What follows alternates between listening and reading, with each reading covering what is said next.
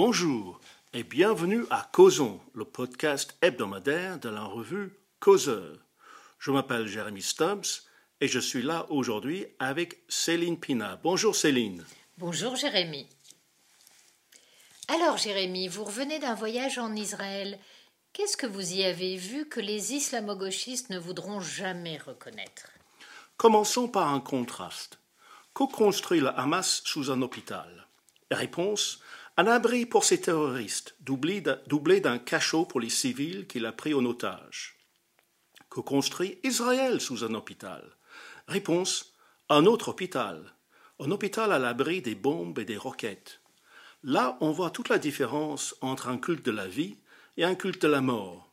D'un côté, on protège les tueurs en sacrifiant jusqu'à sa propre population, réduite au statut de bouclier humain. De l'autre côté, on protège la vie de tous. Le centre médical de Galilée occidentale, le deuxième plus grand hôpital du nord d'Israël, peut accueillir quelques 800 patients, dont 450 dans la partie souterraine sécurisée. C'est particulièrement important pour un hôpital situé à 10 km de la frontière avec le Liban, de l'autre côté de laquelle le Hezbollah lance ses roquettes et prépare une éventuelle invasion. Peut-être inévitablement, ce centre médical a acquis une grande expérience dans le traitement des blessures de guerre. Mais les lits de cet hôpital sont sûrement réservés aux Israéliens Il n'en est rien. À partir de 2013, ce centre médical a soigné quelques 3000 blessés syriens, victimes de la guerre civile, certains souffrant de grands traumas. Non seulement ces patients ont reçu les médicaments dont ils avaient besoin, sans que l'intervention hasardeuse de la Croix-Rouge soit nécessaire, mais ils ont bénéficié aussi de toute l'expertise des équipes médicales sur place.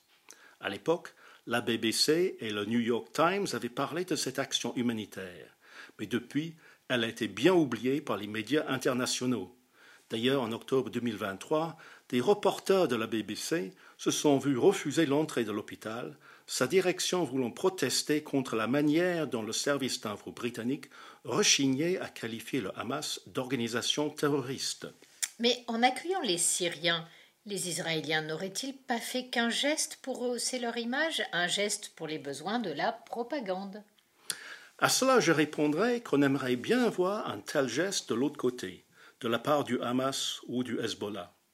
Et si jamais les Israéliens ont ressenti le besoin d'un tel geste, c'est que la conscience des normes humaines universelles par lesquelles nous sommes généralement jugés sur le plan moral ne leur est nullement étrangère. On qualifie souvent Israël d'État juif. Est-ce exact? En réalité, il s'agit d'un pays multireligieux, multiethnique et véritablement ouvert, comme on dit, à la diversité. C'est particulièrement vrai dans le nord du pays, où juifs, musulmans, chrétiens et druzes se côtoient. J'ai rencontré un chrétien maronite commandant dans l'armée israélienne. D'ascendance libanaise, la plupart de ses cousins vivent de l'autre côté de la frontière, là où le Hezbollah règne en maître. Lui est libre de contacter sa famille au Liban. Personne en Israël ne le soupçonne de complicité avec l'ennemi. Mais cette liberté est à sens unique. Ses correspondants ne la connaissent pas le Hezbollah veille, censure, muselle.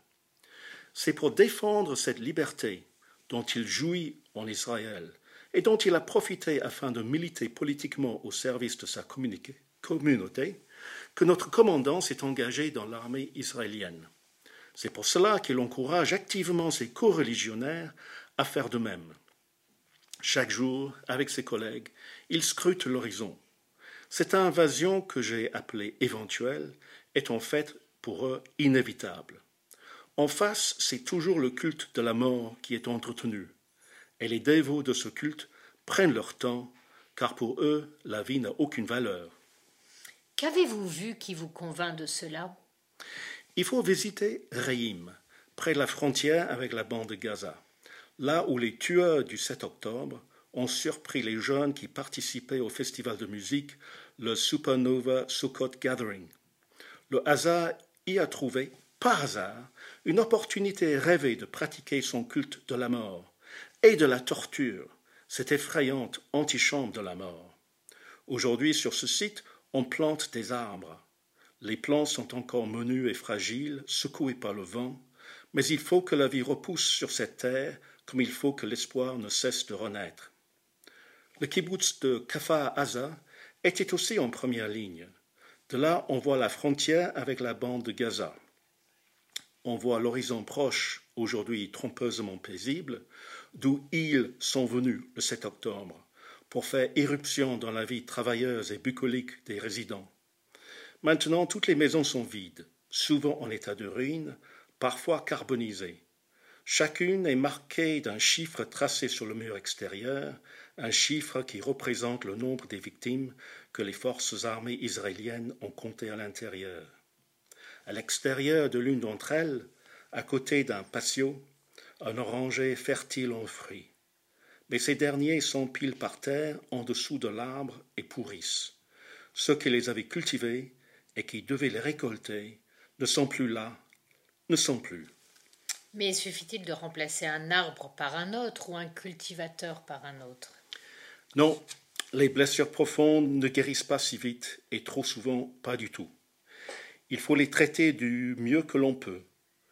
Portons-nous dans cette ville de Sterot, ville frontalière tristement célèbre, car les terroristes s'y sont acharnés sur les résidents. Là, chaque jour, une survivante témoigne de ce qu'elle a vu et vécu, et ce faisant, tente de le surmonter, car, même marquée, meurtrie, la vie, la vie veut reprendre ses droits. À chaque fois qu'elle déroule son récit, elle repasse par des moments interminables d'angoisse et d'horreur. Mais cette répétition n'est pas vaine, n'est pas un éternel retour du même, car avec chaque nouveau récit, celle qui raconte s'approche un peu plus du haut de la colline qu'elle monte pour enfin la surmonter un jour. On ne peut qu'admirer une telle force intérieure développée sans doute à travers des épreuves antérieures du moins grande ampleur. Quelle robustesse, on dirait, d'un des noms latins de cet arbre, le chêne, si résistant, mais façonnable par la volonté de celle ou celui qui veut retrouver toute sa vie. Ce n'est pas un hasard si, tout près, juste à côté du site où les forces israéliennes ont dû détruire un poste de police occupé par les assassins dépravés, on trouve l'International Resilience Center, qui existe déjà depuis une quinzaine d'années et qui a acquis une expertise dans cette branche de la psychothérapie qui peut être partagée avec le reste du monde. Son objectif est d'aider enfants et adultes traumatisés à renouer autant que possible avec la vie qui a précédé le traumatisme psychique dont ils souffrent. Et d'où vient ce mot de résilience? Eh bien, une bonne question. Il vient du latin et désigne la capacité à rebondir. Il figure dans L'hymne à la terre du poète anglais Coleridge de 1834, où le terme évoque le choc subi par la terre sous la force de sa fécondation originelle par le ciel, choc auquel la terre répond par une explosion de vie. Je cite, mais comme c'est de la poésie sans traduire, Mightier far was the joy of thy sudden resilience and forthwith myriad myriads of lives teemed forth from the mighty embracement. Mais que faire quand on ne sait pas si l'épreuve est finie, quand les personnes absentes n'appartiennent pas encore au passé, mais dont l'existence future est déjà ou encore incertaine N'oublions pas que le Hamas détient toujours 166 otages dont on ne sait quasiment rien, vivants ou morts. Si mort, dans quelles circonstances? Si vivant, dans quel état? Pour ceux qui attendent, cette incertitude est un calvaire insupportable. À Tel Aviv, le Forum des otages et des familles manquantes, Hostage and Missing Families Forum, géré par des volontaires et six dans un bâtiment prêté par l'entreprise de cybersécurité Checkpoint, apporte aide et réconfort, et réconfort à ceux qui attendent. Tout autour, les gratte-ciels de Tel Aviv continuent à pousser. Le plan d'une partie de cette ville a été tracé dans les années 1920 par l'urbaniste écossais Sir Patrick Geddes. Il avait envisagé une cité-jardin, mais on voit surtout aujourd'hui du béton. Sauf que, sauf qu'une immense décharge a été transformée par la ville en un parc qui apporte repos et respiration aux citoyens comme aux visiteurs. Mais est-ce qu'on peut prétendre que le Hamas ne construit rien? Non, non. Un entretien dans Actualité juive, le numéro du 25 janvier, avec un expert israélien en ingénierie militaire, souligne combien le réseau de tunnels construit par le Hamas et découvert par Tsahal dépasse toutes les prévisions en termes de son étendue, sa profondeur, la sophistication des techniques de forage et de construction utilisées et l'argent investi. Mais le Hamas ne crée qu'un monde souterrain, sinistre, carcéral, un monde où célébrait uniquement le culte de la mort, un monde chtonien qui draine, qui vampirise la vie des gazouilles restés à la surface, privés de ressources et d'avenir. Et qu'est-ce que nous, nous devons faire? Nous, les citoyens d'autres États de type occidental, nous n'avons même pas besoin de nourrir un amour particulier pour Israël, nous avons juste besoin de reconnaître que c'est un pays, comme notre propre pays, qui est démocratique, où règne un État de droit, qui reconnaît l'État de droit international et qui cultive non seulement la terre, mais aussi les valeurs humaines qui préservent la vie et permettent son épanouissement. Certes, ces forces armées sont obligées de combattre l'ennemi avec vigueur et efficacité, mais c'est au nom d'un culte de la vie et non un culte de la mort la vie versus la mort. On récolte ce qu'on sème. J'ai pu visiter personnellement tous ces sites grâce à l'association Keren Kayemet l'Israël ou KKL, association dont l'objectif premier est le boisement des terres, mais qui plante beaucoup plus que des arbres.